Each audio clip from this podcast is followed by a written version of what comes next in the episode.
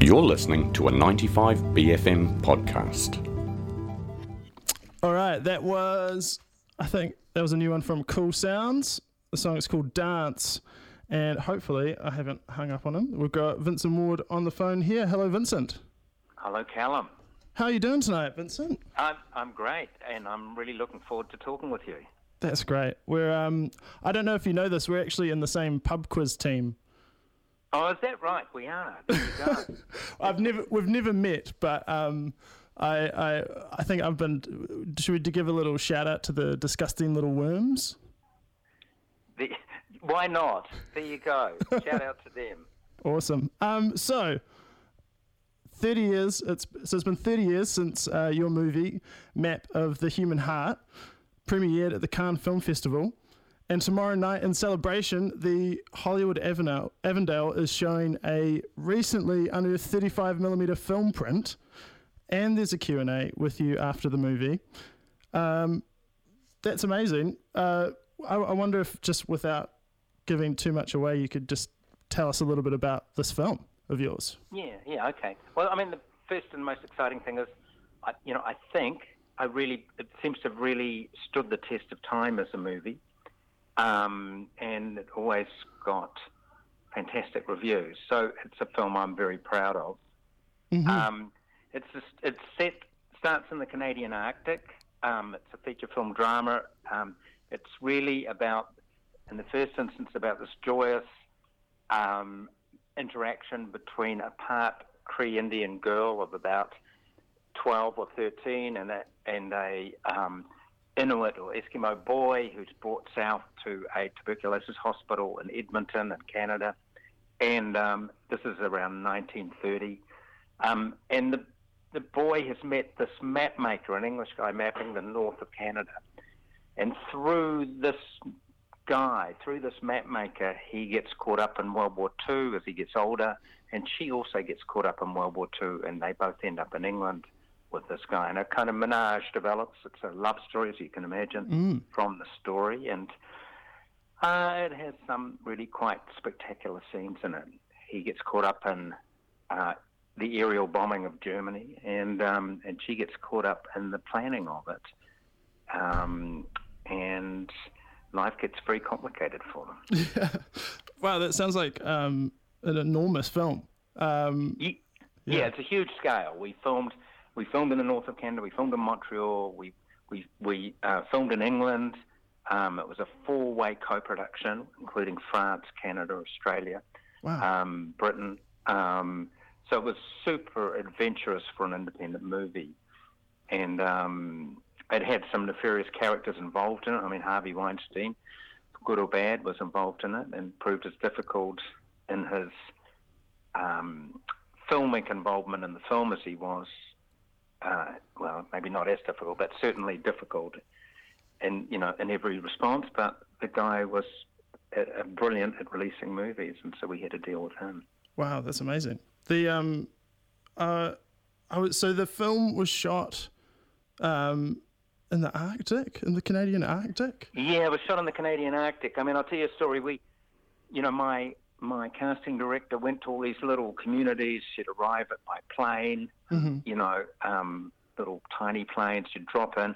Often there'd be no one there to meet her. It'd be bleak and snowy, or and um, and she'd heard this story that uh, someone had been eaten by a wolf, and um, and she'd been warned to watch out for wolves in one of the communities. And then this little boy turned up and asked her what she was there for, and um, and she said she was looking for an Inuit boy of about his age to be in this movie. And he said, "I'm going to be that boy. I'm I'm the right person." And uh, she said, "Well, you know, it's a bit more complicated than that." And as it turned out, he was, and he was incredible. oh wow Just incredible. is it Of all these kids we saw, and Yeah. you know, in French Canada and in the Canadian Arctic, Mm-hmm. he turned out to be the one. That's amazing how old was the was the boy Oh, he was about eleven or something like that, around eleven. that's that's Just really charismatic and just a natural actor, and the girl was the same. Just, just you couldn't.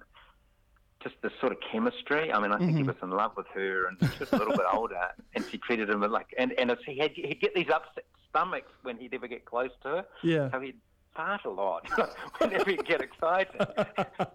with this bizarre interaction, you know, I was very keen on the leading actress, you know, Mm-hmm. a, a French film star, and I was just worried that I wouldn't react in the same way he did. Yeah, some nervous farting. That can, I mean, it's not uncommon, but um, hopefully, I mean, did any of that make it into Great the way film? to show your affection. but the kids are fantastic, and, and the adult stars. We had Jason Scott Lee, Mm-hmm. um, you know, who played Bruce Lee in one of the biopics about Bruce Lee, and Yeah. um, wonderful one Chinese actor. And we had this French film star Annie Parillaud from La Femme Nikita, who was a really big name at that time. Yes. Um, and we had the famous Jeanne Moreau, who's an older French actress who's like a legend Wow. Yeah. and um, she played this nun, and but she's a sort of sexy older woman, and I had to tell her to tone it down a bit, not to swing her hips quite so strongly. um, in these convent scenes in this hospital, tuberculosis hospital. so um, we we had and John Cusack's in it. We had a really wonderful. And cast. Be- I think Ben Mendelsohn's in the film. Ben Mendelsohn in it. He plays an Australian um, gunner on a on a Lancaster bomber. We actually had a real Lancaster bomber, one of two in the world, flying in the Oh, film. wow. And, and then we recreated um, the cockpit and the various parts of the bomber as well in the studio. So you what you sorry you're filming the the the plane flying. So they're sort of in the bombing the bombing scenes in the film. Well, we, we, we filmed the the plane fi- uh, flying, but we also, you know, built a turret which we filmed in the studio. So you know, to, to make it a bit easier. I mean, we did have, you know, while there are quite a lot of visual effects in it, it's not like today where it was easier, so much easier with digital effects.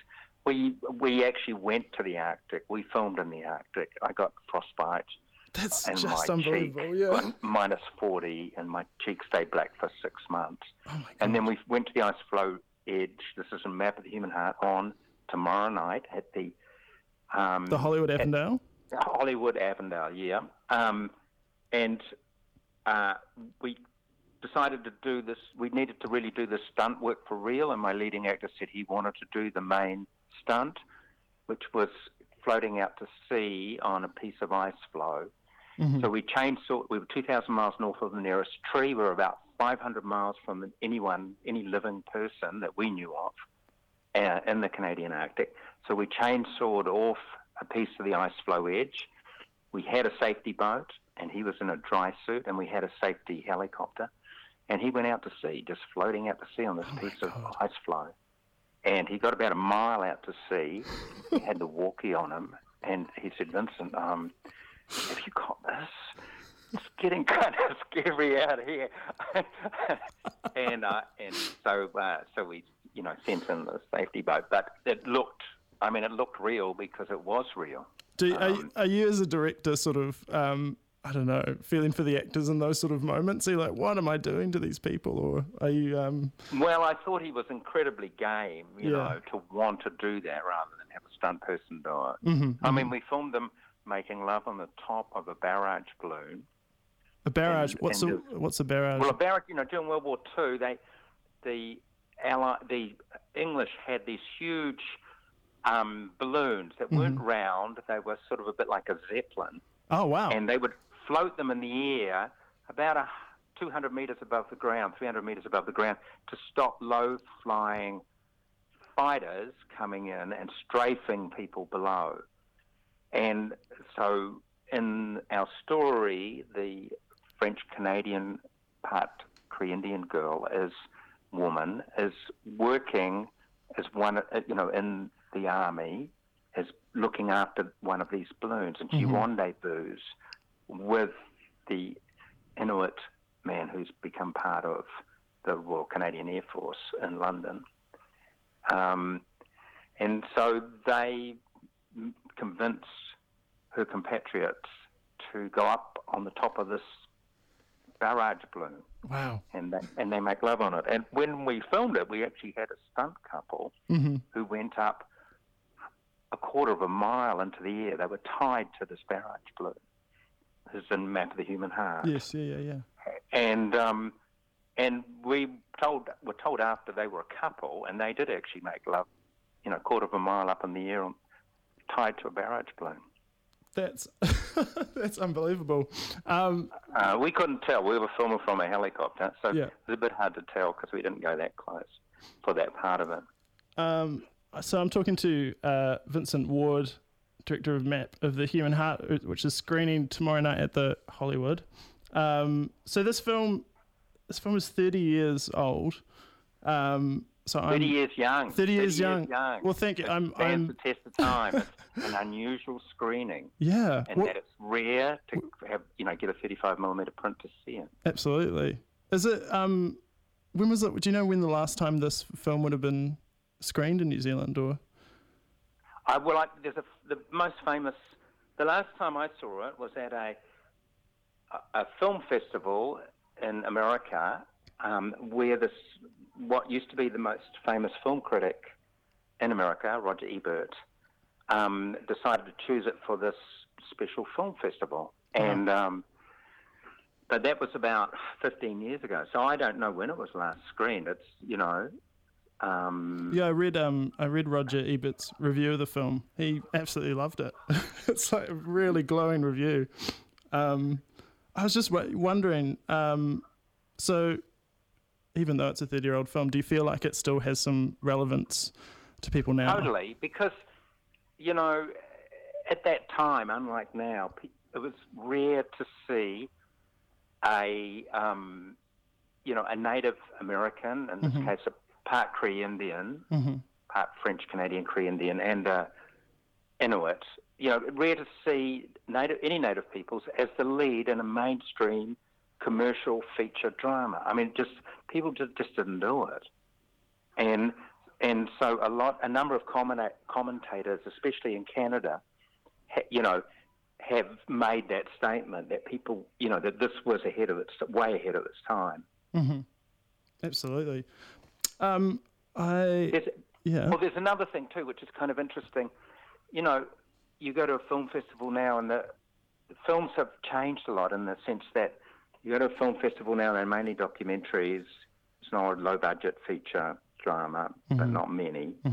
Um, and then the big films in the the films in the cinemas tend to be what you call tentpole films, Marvel comic films, or whatever. So there's not. It's rare to see a, a an, an independent film made now that has really the scale and breadth and originality. And you know, I hope that doesn't sound egocentric, but I, I people would always say that about it. That this film has. You don't see them made anymore because people cannot get the budgets. So it's it was a um, it was a really special time for making films. A time that does not exist now. You know, that people uh, maybe in series, but even then, they tend to be much more contained. That's right. Yeah. Um, a really, really exciting screening. Um, so that's on. I was just oh before we wrap up, I've got um. I was quite excited to find some of the music from the film is on Spotify. We have a section on the show where we usually play films, uh, music from films. So I've got a, a selection of the score from Gabriel Yared, which I'll play later on in the show, um, so people can stick around for that. Um, thanks so much for uh, calling into the show. It's a real um, honour to talk to you. Um, Thank you, Callum. Much appreciated. so that's Nice talking with you. we've got um, map of the human heart. We've got a Q&A screening uh, with director, writer, producer Vincent Ward, moderated by Ant Timpson tomorrow night, Thursday uh, at 7 p.m. Doors at 6 p.m. at the Hollywood Avondale. Thanks so much. We um, better continue to count down some of these top 10 songs, but um, it was a pleasure. Great. Take care. Take care. Bye bye. Cheers. That was a 95BFM podcast. Support 95BFM with a B card. Go to 95BFM.com slash sign up.